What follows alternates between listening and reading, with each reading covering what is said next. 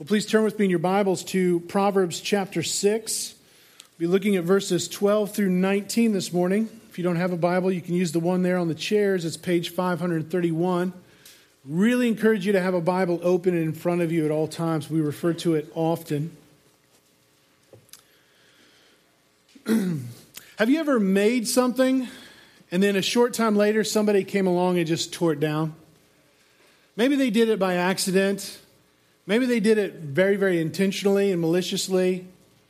Or maybe they didn't do it physically. Maybe they did it with words. They just utterly tore apart everything that you've done with a critical and hostile spirit. How'd that make you feel? Feel encouraged, built up, feel happy? I doubt it.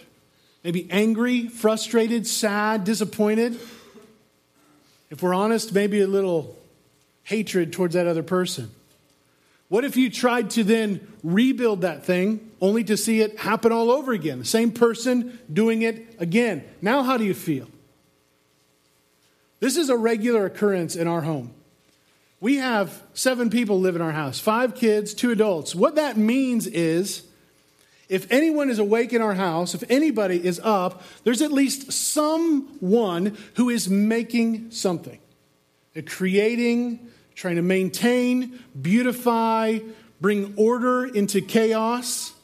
You know what I'm saying? It, could be anything. It could be an art project, could be making a meal, could be building a fort, could be doing things like trying to clean up a mess or write a sermon or build a, a, a masterpiece with Legos. But it's a given in our home. If, if people are awake, somebody is making, somebody's creating, somebody's building, and, and of course, then there's everybody else, right?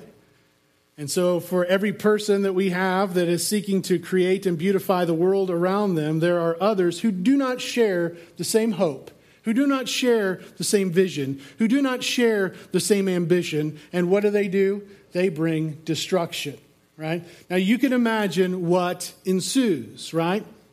War, hostility, division, animosity, anger. And if we're honest, in that moment, a deep, heartfelt hatred.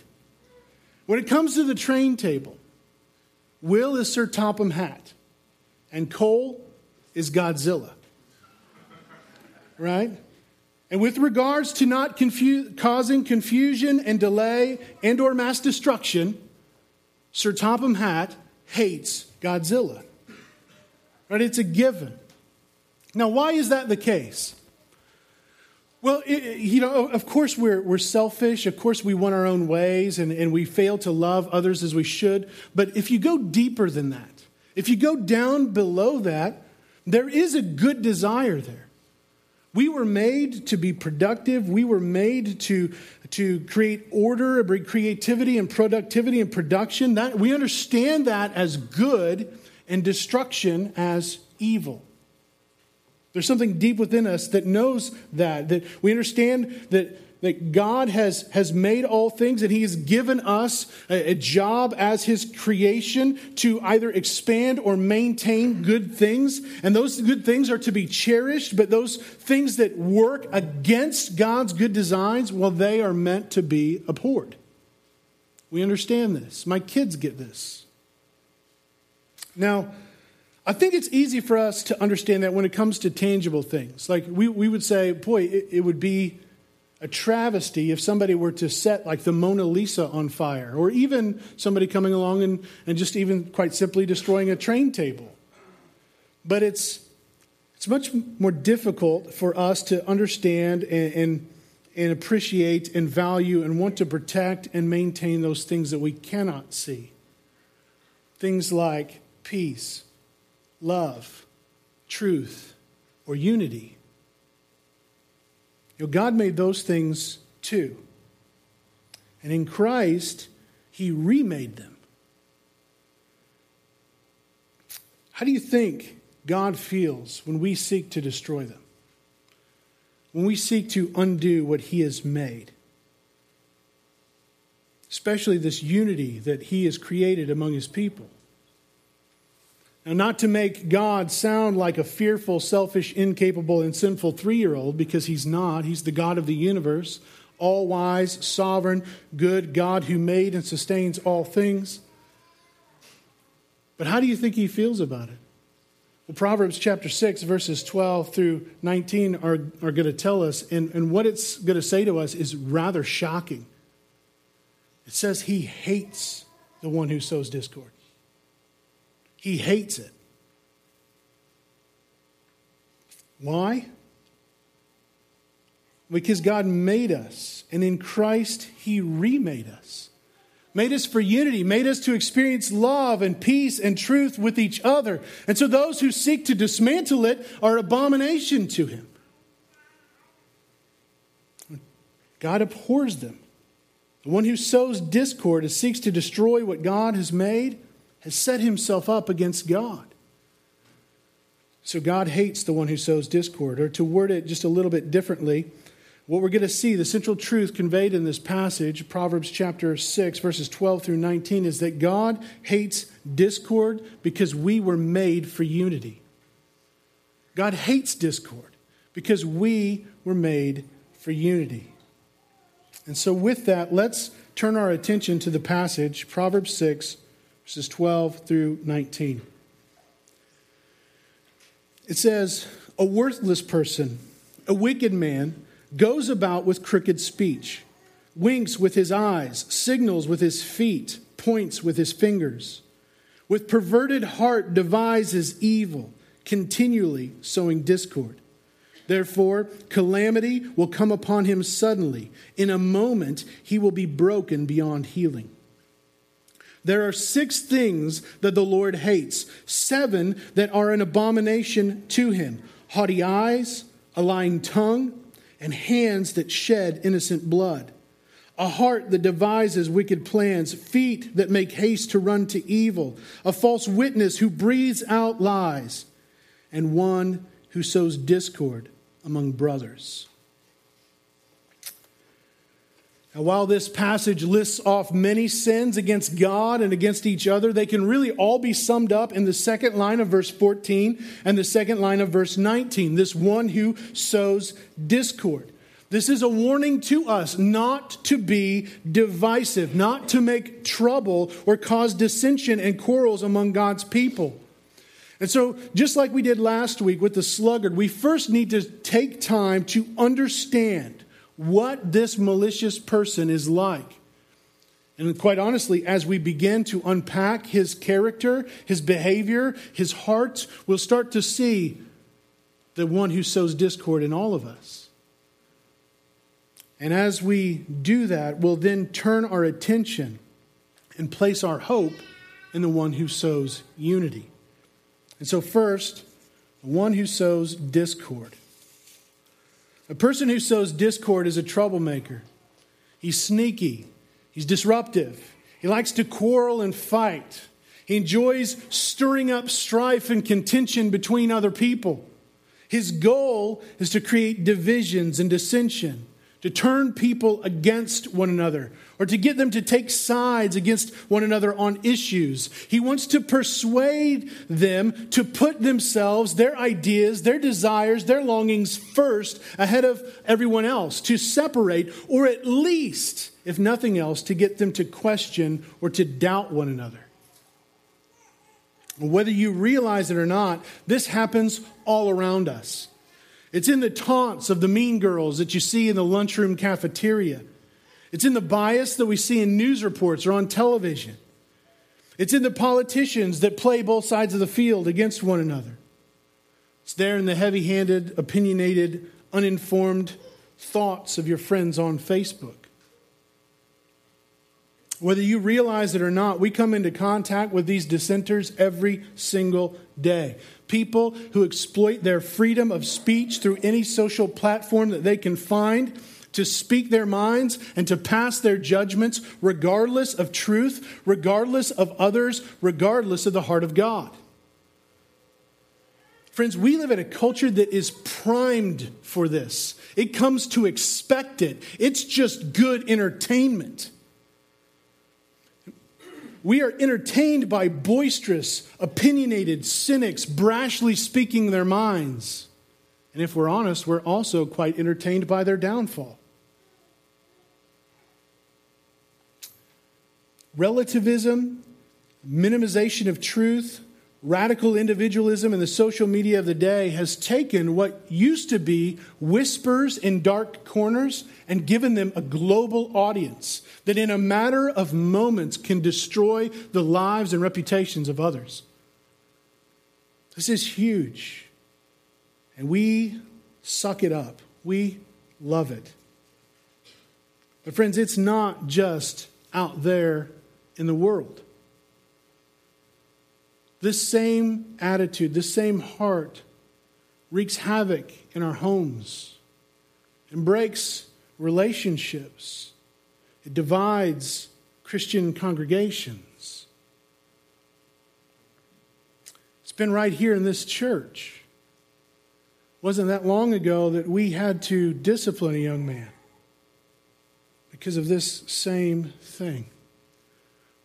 But you know, it's something that we all have to fight against every single day in many, many, many subtle ways.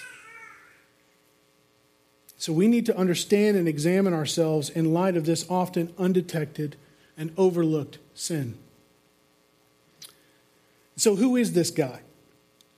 This one who sows discord? Well, God does not mince words about his character. Look there in verse 12. In verse 12, he calls him worthless and wicked. You know, where Proverbs makes a joke out of the sluggard, Proverbs speaks very, very sternly towards the one who sows discord. Some other ways uh, to describe this worthless and wicked person he's a naughty scoundrel. He's useless. He's good for nothing. He's a man that is so full of sorrows and misery that he can't help but spread it to everyone and everything else wherever he goes. Quite literally, he is a man of Belial, a word that is picked up in 2 Corinthians chapter 6 verse 15 to describe Satan himself. What does the one Christ have to do with Belial? His character is satanic. It is opposed to God. It is opposed to all that is good and right and true. Now, before you just dismiss this and run off and say, you know what, I- am no satanic scoundrel. He's not talking about me. Let's just keep looking at him. Let's keep looking further. Look at his behavior. This passage presents him in terms of body parts. Look at his mouth there in verse 12. He goes about with crooked speech. And this is perverted speech, not just perverted and just always thinking about just, you know, sexual immorality, but just twisted, deformed, wrong, false speech. It's a skewing and a distorting of God's truth about anything in order to advance my own thoughts, my own ideas, my own agenda. This would include everything from exaggerations to false doctrine, from gossip, even the gossip that comes in the form of prayer requests. Well, you know, I just think you need to know about so and so. They're really struggling right now, and you just need to pray for them. All the way to promoting wrong views of things of God, topics such as sex. It's crooked it's not straight. It's not upright. It's not speaking in a way that is consistent with God's creation or God's will or God's intention for our communication. It's there when you slander someone, when you downplay their reputation in order to make yourself look better. Or when you make vague suggestions that would lead people to the wrong conclusions. All of that is, is a form of crooked speech. Well, you know, I think that, that those two have an inappropriate relationship. Really? What do you think when you hear inappropriate relationship? You got that in your mind? Well, you start asking them questions. Well, what do you mean by that? What do you mean inappropriate relationship? Well, they just seem to be spending a lot of time together. Well, how so? How are they spending time together? Well, just, you know, when I, I see them often at church or I see them in community group, and they're always talking to one another and they're, they're just laughing and, and just seem to just have an inappropriate conversation between the two of them. Oh, really? They ever include anyone else in, in this conversation? Well, yeah, sometimes.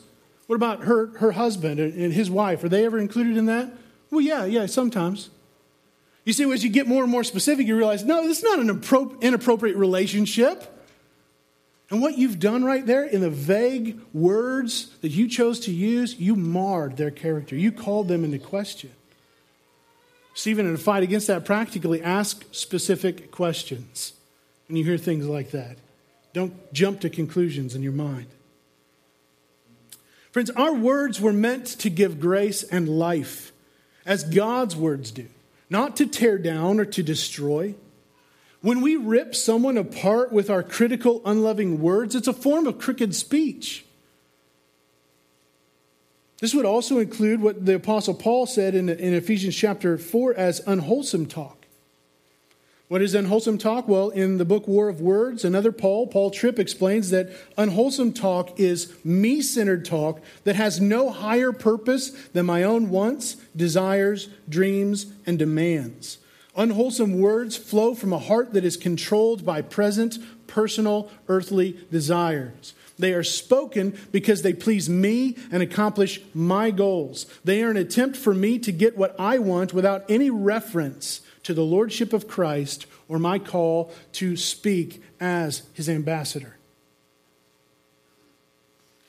You see, our speech is crooked anytime it distorts the truth, anytime it puts me first, anytime it fails to, to acknowledge that I am the, an ambassador for my Lord Jesus Christ and I'm speaking on behalf of Him. Anything that goes against God's design for our communication, it's crooked speech.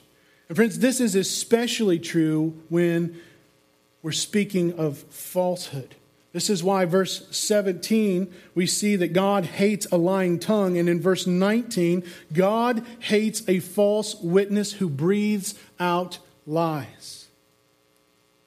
Mean, think about that. Someone will take the stand and willfully lie to the destruction of truth and innocence. Somebody will stand up there and spew lies and see a man condemned. Do you not see the wickedness in that?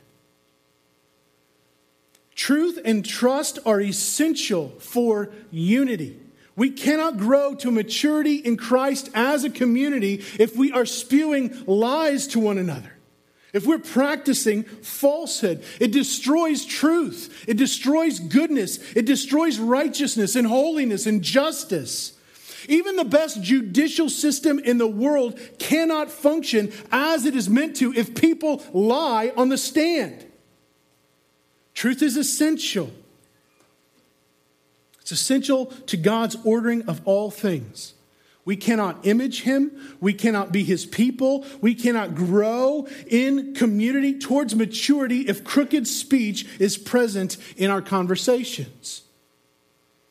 If it's there, it will sow discord and division. It will destroy when our words are meant to give life. Now, friends, do you see why God calls it worthless? But not only is his mouth crooked, he, he also sows discord with his eyes. In verse 13, it says he winks with his eyes. Now, that word's a little difficult to translate. It, it means to pinch off, so it could be wink or it could be squint. Have you ever noticed how all the bad guys in like movies or cartoons squint? You know, think about good, the bad, the ugly. You know, I can't whistle right now because my mouth's dry, you know. But, you know, they're all like, you know, get that thing. Or, or kids, you know, in, in, Monsters University, the reason why Randall squints and scowls is because he took his glasses off and he can't see very well. So he's like, you know. Bad guy, like, it, it's a universal behavior. It's a universal sign of a devious behavior, is squinting of eyes. Proverbs 16, verse 30 puts it this way Whoever winks his eyes plans dishonest things. He who purses his lips brings evil to pass. But if it's not a squint, then it's, it's a wink. Now, I don't know about you, but I can't trust somebody who winks at me. I can't. I, I don't. You start winking at me, I, I'm going to start judging you. It's a given. Okay? I know this guy. And, and man, every time I get together and I have a conversation with him, one, I just, given his nature, given his character, I never really know if he's telling me the truth, or at least not telling me everything that he's thinking or what's on his mind. I just don't know. It just seems like there's, there's sort of layers there. And then he winks at me. He's just like, you know what I'm saying? And he does like three or four times. And I'm like, no, I don't. I, I don't. I, I don't trust you. What are you saying? Are you trying to convince me that what you're saying is true? Is this your little tell that you've got more going on underneath? Right? This is not endearing. Creepy, yes. Suspect, yes. But endearing, no. I mean, but in this case, it's a nonverbal gesture that communicates deception, right? Or, or maybe it serves as a signal of some sinister plot. You know, we're kind of in this together, and I'm winking at you to say, okay, let's go, let's do it. But that's not all that his eye communicates. In verse 17, it adds that the Lord hates haughty eyes. These are raised eyes, skewed eyes that view the world in terms of self. Haughty eyes judge the world in light of me, as if this is my world and I am God. These are proud eyes. These are arrogant eyes. These are eyes that think more, far more highly of themselves than they ought to think. Friends, when we are proud, we make much of ourselves. We view the world in terms of us. And when we make much of ourselves, we will inevitably deny the Lord's authority and the honor that belongs to other people. We will disregard them because we're elevating ourselves. We exalt ourselves and we minimize the God of the universe and every one of the 7 billion people alive on the planet, more if we consider those who have died before us. Friends, arrogance, by definition, means to exalt yourself over another and to violate the fundamentally equal honor of each individual. There is no sharper opposition to wisdom and the fear of God than pride. And if you've been reading through Proverbs, a chapter a day, as it corresponds to the day's date, which I hope that you still are, you see that Proverbs has a whole lot to say about pride.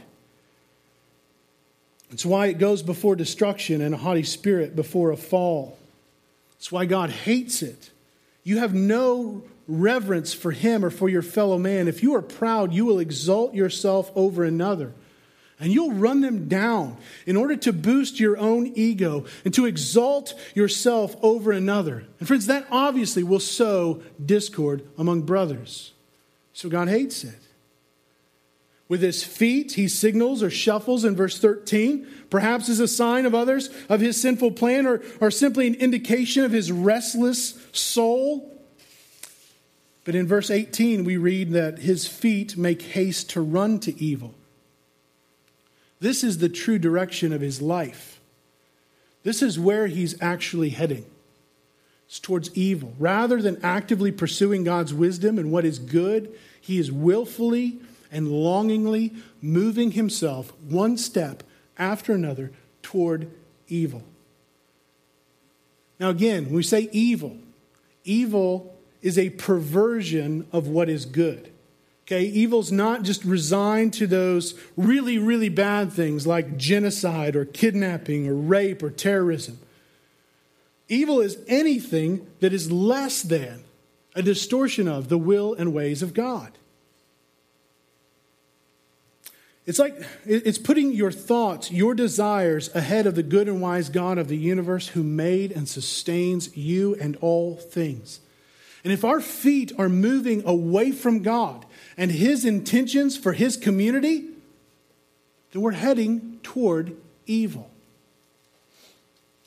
And the result will be discord among brothers. With his hand, he points with his finger in verse 13. Again, perhaps this is a signal to others on your side of your plan against another person. Come on, let's get going. But perhaps you're pointing your finger in accusation or judgment. You are the one, you are the problem. Or maybe it's there in the secret whispers of one another as you put one hand over your mouth and you whisper about that person right over there.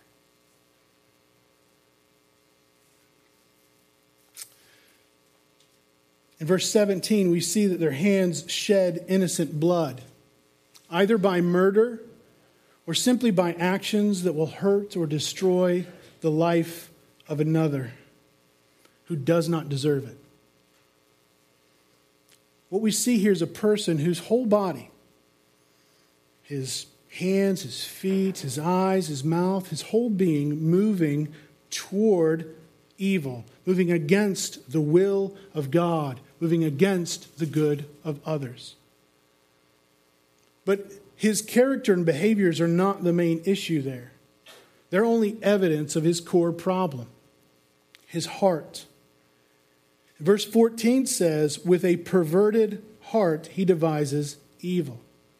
Verse 18, he has a heart that devises wicked plans. He has a perverted heart. His heart is crooked, it's misled, it's depraved. It longs and lives for things that run counter to God. Friends, when the Bible speaks of the heart, it speaks of the core of who you are, your very inner being, your essence, your personality, all that is you that is not simply physical, that's your heart. Okay, so it, it, in, in terms of, it refers to your mind, right? Your thoughts, your plans, your judgments, your discernment. It refers to your will, your choices and actions. The heart refers to your affections, your longings, your desires, your passions, your dislikes, your imagination and feelings. It refers to your conscience, your sense of right and wrong. It's everything that makes up who you are and everything you do comes out of who you are. It comes from your heart. Jesus told us in Mark chapter 7 what comes out of a person is what defiles him. For from within, out of the heart of man, come evil thoughts, sexual immorality, theft, murder, adultery, coveting, wickedness, deceit sensuality, envy, slander, pride, foolishness. All these evil things come from within and they defile a person.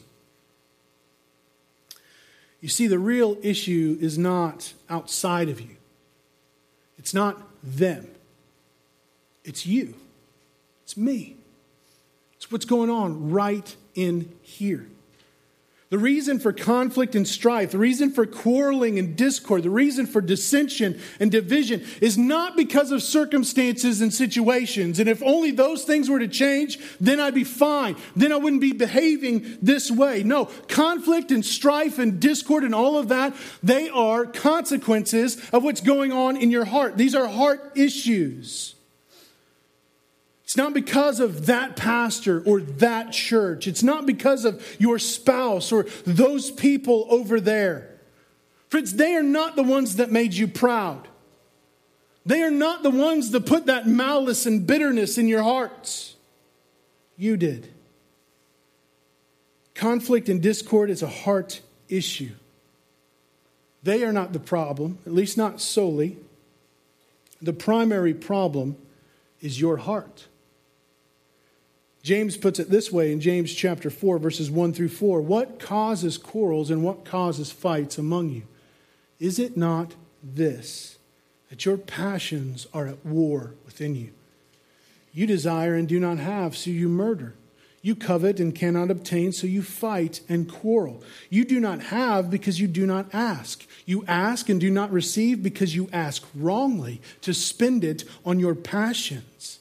You adulterous people. Do you not know that friendship with the world is enmity with God? Therefore, whoever wishes to be a friend of the world makes himself an enemy of God. You see, friends, sins such as malice, quarreling, and strife are indicators of a perverted heart, a heart that sets its hope on and is pursuing something other than God. And if you are pursuing something in your relationships other than God, the effect on the community is evident from this passage. Verse 14 and verse 19 you will sow discord. Everything in the list of you know, in verses 12 through 13 builds up to that perverted heart that continually sows discord. That whole six things in seven that you see in verses 16 through 19, that there is a poetic device that arrests our attention and leads. It builds up to a climax on that final primary issue. Now, this is not an exhaustive list, but all of those previous six items feed into that last one. That last one is what is central. And so, one of the reasons why God hates haughty eyes is that it sows discord among brothers. One of the reasons why God hates a lying tongue is that it sows discord among brothers. Same goes with hands and heart and feet and false witness. It sows discord among brothers. But what God hates more than all six of those other things is the one who sows discord among his brothers. So that moves us from the description of the divisive person to his destiny. That according to verse 16, God hates him. This is not just a hatred of the discord itself, but of the one who sows it. It says Duane Garrett said in his commentary on this passage the person whose eyes, hands, or feet carry out such deeds has a twisted soul and thus grossly corrupts the image of God that should be recognizable in every human. He has a wicked and depraved heart, and God hates it. He is an abomination to the Lord, He's repugnant. Have you ever smelled something so foul, so gross that it made you vomit? That gives you an idea of what an abomination is in the eyes of God. God hates discord with a passion, it is utterly repulsive to him. Now, wonder what you're thinking right now. We have this tendency to put God in a box. Well, God is love. And if God is, is love, then God has to love everyone universally, regardless of their nature, regardless of their sin, regardless of their hearts. How could God hate if God is love? Something's got to be wrong here. Well, friends, I did a quick search in the Old Testament where God Himself says, I hate. Okay, this, that's, that's the limiting factor. I'm just looking for where God Himself says, I hate. I found 20 passages. God hates false worship. God hates boastful evildoers. God hates wickedness, false ways, and double mindedness. God hates falsehood. God hates evil. God hates arrogance and perverted speech. God hates the worship of the wicked, robbery and wrong. God hates rebellion. God hates pride. God hates devising evil, false oaths, and divorce. And those are just the times where God says Himself, I hate. So, how can a God who hates be love? Well, because it would be unloving of God not to punish sin. This is where we have to keep this in mind. I mean, just consider for yourself. Think of the, the, the people that you hold most dear in life. Say somebody captured them, tortured them, and killed them horribly. That person was caught, admitted to their guilt, and stood before the judge. And the judge says, I'm a loving judge. And because I'm loving, I'm just going to let you go. Would that be loving? Would that be loving to the one that he has sinned against? Would that be loving to the victims? Would that be loving to their families? Would that be loving to that sinner to, to allow sin to go unpunished? Would that be loving to the Son of God, Jesus Christ, who died to pay the penalty for that sin? The answer in all three of those questions is an obvious no. You see, God's hatred of these things is proper. God is unfailingly good. And because God is unfailingly good, he is wholly opposed to evil. His hatred of evil is part of his goodness. His righteous, holy character demands nothing less than a complete hatred of a sinner's heart. And if God did not hate sin, he would not be good. He would not be righteous. He would not be holy. He would not be just. He would not be loving. Praise God, that's not the end of it. And so, God, by his nature, he not only hates sin, but he will rightly and justly punish the sinner. And verse 15 gives us a picture of what that looks like. Therefore, calamity will come upon him suddenly, and in a moment he will be broken beyond healing. Right, because he tried to overthrow God's good order, the calamity that he has caused will fall upon his own head and it will crush him. And the consequences will be irreversible.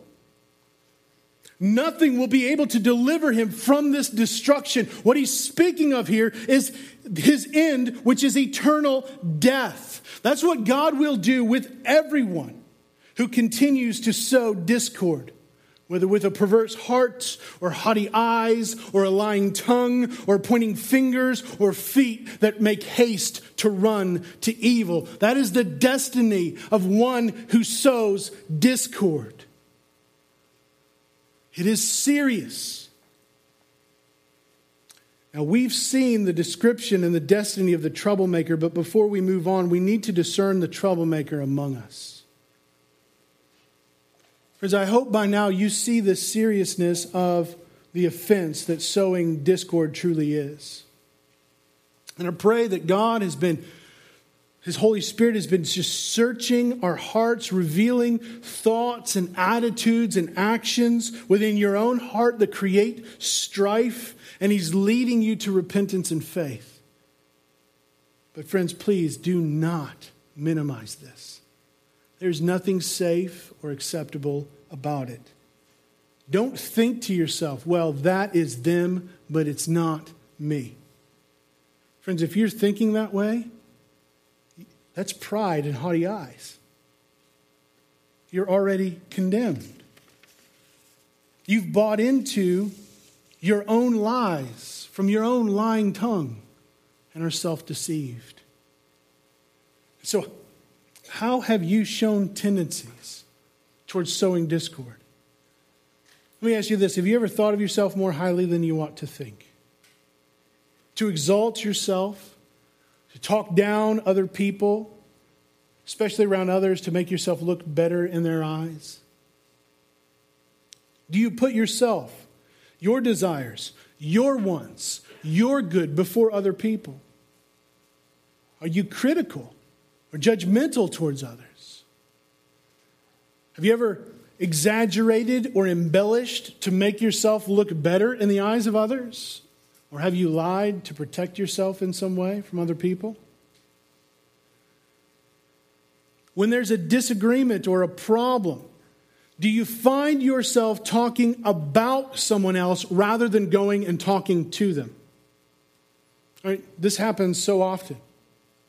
You've got this situation, the circumstance between me and you. It's this way, but instead of me going and talking to you, what I do is I start going over here and I talk over here. Well, you know, this person did this and this person did this, and what do you think about this and all of this? And, and it's, it can sound really, really righteous. You can pretend like you're asking for prayer or you're asking for help and knowing how to talk to this person about it, but you just keep talking.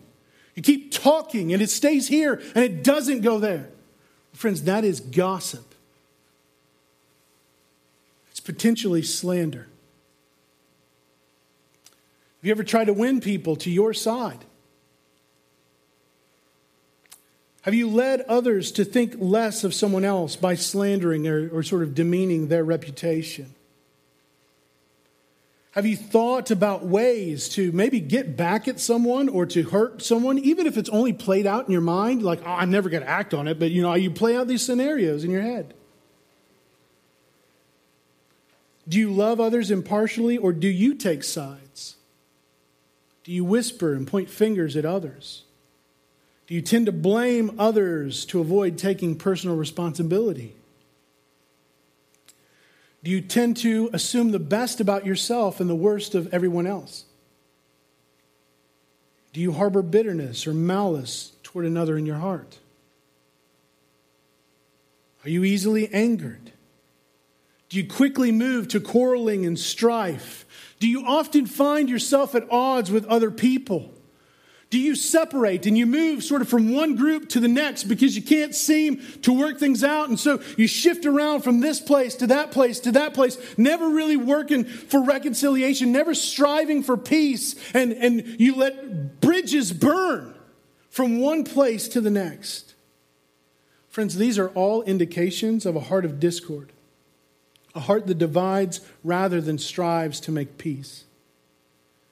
Friends, if you realize this tendency within yourself, don't ignore it. Don't just pass it off. Don't just play like it'll go away. Turn away from them and to Christ. Friends, this is so important as a church.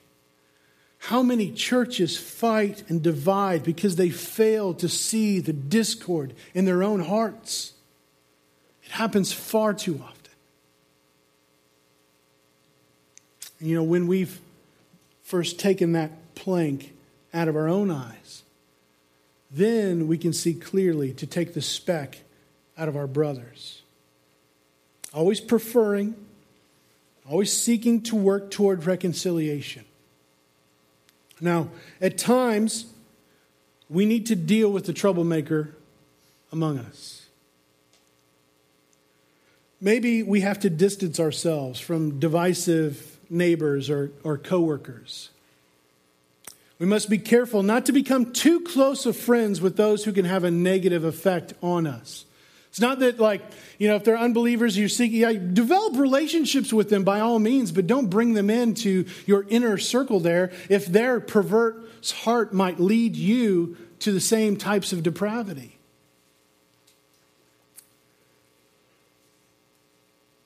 As a church, we, we must carefully and lovingly be willing to work through issues at times, and at times we may have to, just as we have done, remove the unrepentant person who stirs up strife from among us. But we do so in a way that, that lovingly warns them of the imminent dangers that are awaiting them and longs to restore that person in love. When we divide, we divide over what God's word tells us that we should divide over to guard against false teaching and false living, separating ourselves from the world to be wholly devoted to God in purity and righteousness and truth, being in the world but not being of the world. Now, we've just covered the text, and we can stop right there. But I think that if we did, we'd be so busy looking down upon ourselves that we would actually miss the hope of this passage. The hope is given in the broader context. And so now that we've discerned this one who sows discord, I want us to quickly look at the one who sows unity. Why does God care whether or not we are unified? Why can't we just quarrel and fight and disagree and divide and separate, just move and that be fine? Why on earth does it matter? Friends, it matters because God is the model of our unity. God is triune. He is three persons Father, Son, and Holy Spirit in one perfectly united and indivisible nature. He is a tri unity, perfect harmony, perfect unity, perfect cooperation among each person, three in one, so that God is one. And we were made to image God, to display who He is with our lives together. In Genesis chapter 1, verses 26 and 27, the triune God says, Let us make mankind in our image, after our likeness. And so God created mankind in his own image. In the image of God, he created him male and female. He created them. What you see there is a corporate identity. How do we, God's people, image the triune God, his three in one unity? Through our unity as God's people, as the body of Christ, most specifically. division, discord, animosity, and individualism. It tells lies about the nature of the triune God whose image we bear. But there's more. Not only is he the model for our unity, mankind was made for unity. Adam was not complete until a helper was made suitable for him. He explored every animal that existed out there. There was no helper that was suitable. And so God took a rib from his side and fashioned the woman and presented her to him. And when they were unified through the covenant bond of marriage, they became one, and everything was very good. They were naked and without shame, completely united, completely intimate, no division, and not just with each other, but with God. They had complete unity as they faithfully lived within God's created order and purposes for their lives. But what happened? They rejected God. They tried to be like Him. They tried to live their lives without Him, to separate, to divide. And their rebellion against Him led to separation and discord, not just from Him, but from each other as well. They hid from each other and they hid from God. They pointed the fingers at each other rather than pursuing peace. And as a consequence for their sin, God said to the woman, Your desire shall be for your husband. You are going to clamor, you are going to fight to get control, and he will rule over you by force. In other words, no longer will you live in harmony according to the roles that I have given you, but there will be discord between you. There will be enmity between your seed and the seed of the serpent. Sin brought hostility and discord into every single relationship we have. And no matter how hard we try, we cannot fix what we have broken. Even when God delivered his people Israel, by his grace from slavery in Egypt. And he gave them his law so that he might dwell with them as their God, and that they might dwell with each other in holiness and righteousness and truth and unity and love. They could not stop fighting against God and against each other. Though God's laws and his presence with them was good, it was not enough for them to be able to dwell in harmony. They continued to sin, they continued to divide until they were forced into exile and only a few hobbled home, broken and disillusioned. There's our efforts at unity right there. There's a whole lot of history just covered in a short amount of time. But in the goodness of God's wisdom and in the riches of his grace, according to his purpose, which he set forth in Christ, as a plan for the fullness of time to unite all things in him things in heaven and things on earth, God did what you and I could never do. He redeemed us, He restored us, He forgave us of all of the discord and hostility and animosity in our hearts. When we look upon the humiliating death of Christ on the cross, it humbles us in our sin. When we heard the word of truth, the gospel of our salvation, it delivered us from the lies of Satan and from our own sinful hearts. Through faith in Christ, we are transformed from hateful enemies to beloved children in God's one family.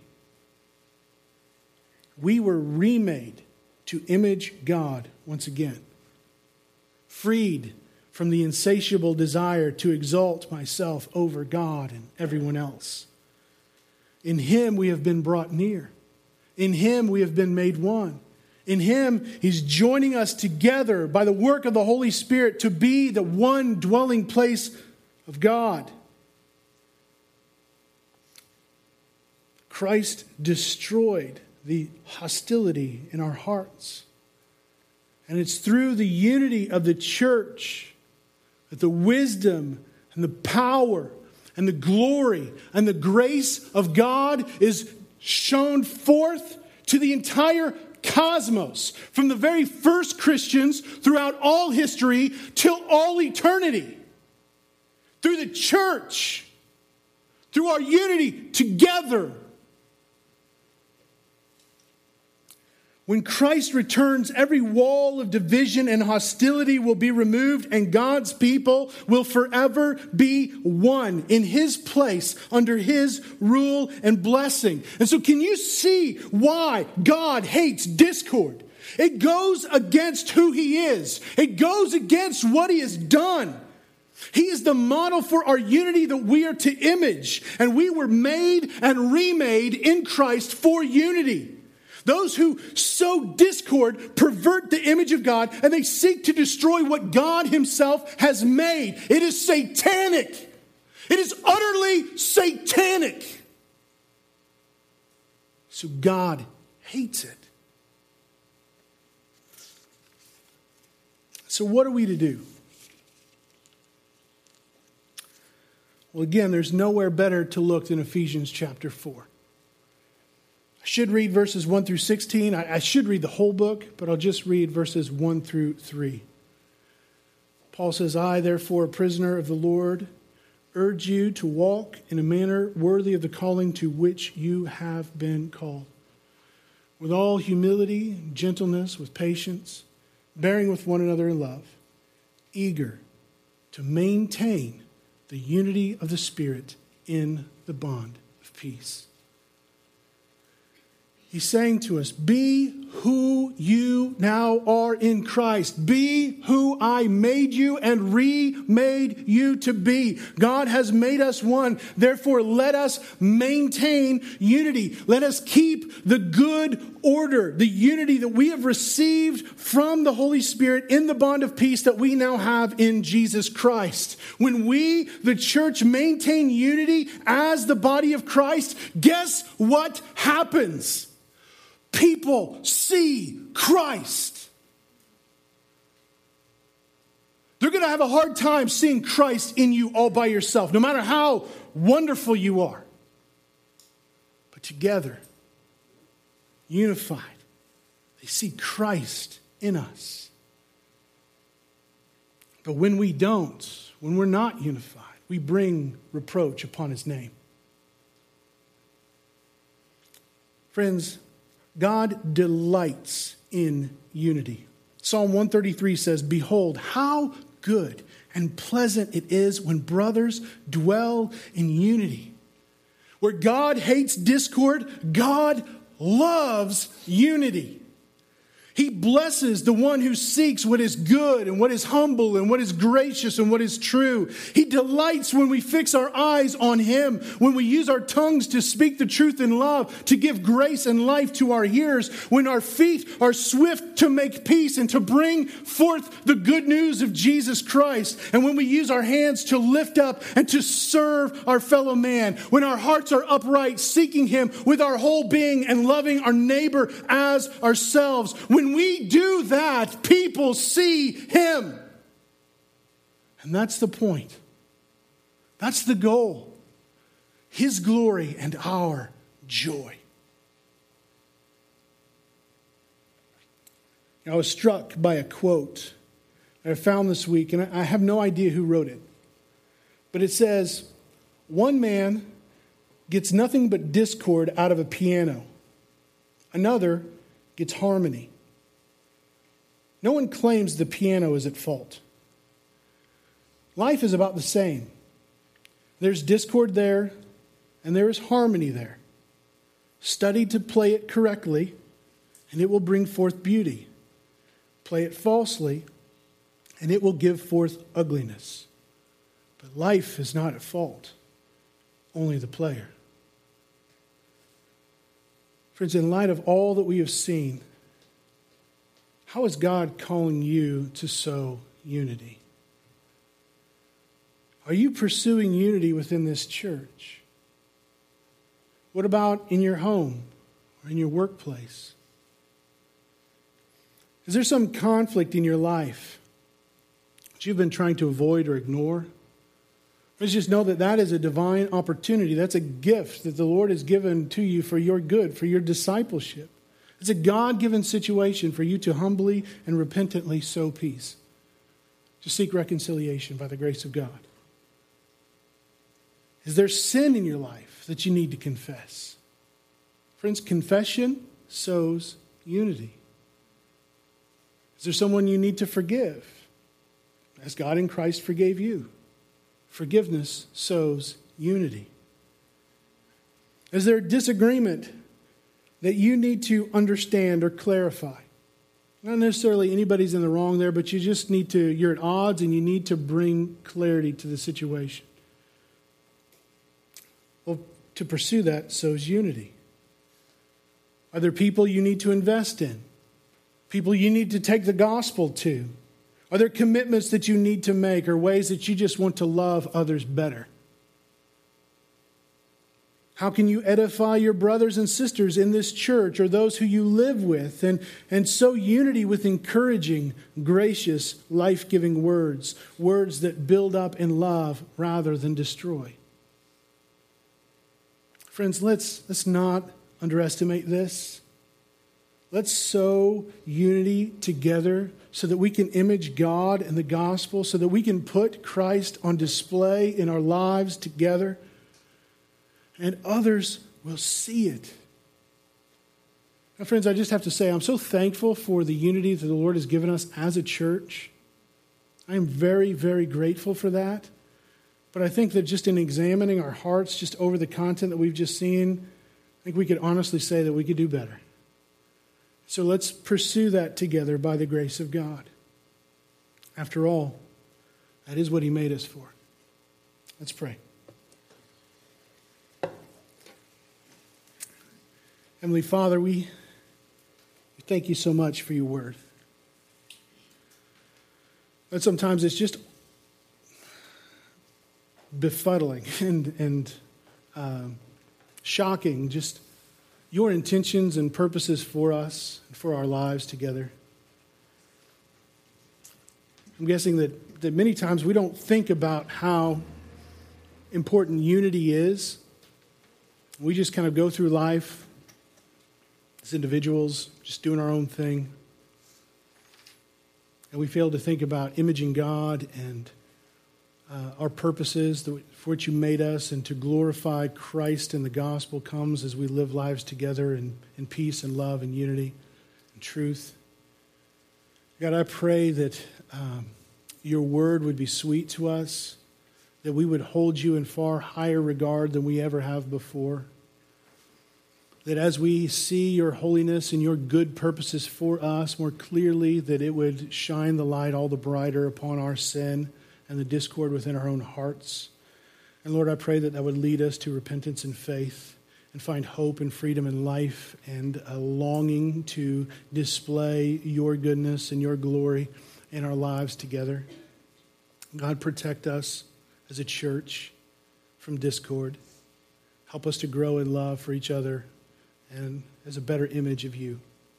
God, we thank you that this is not possible by our own efforts, but it is possible because of the sacrifice of Christ and the power of the Holy Spirit working in it, within us. And it's in that power that we pray. Amen.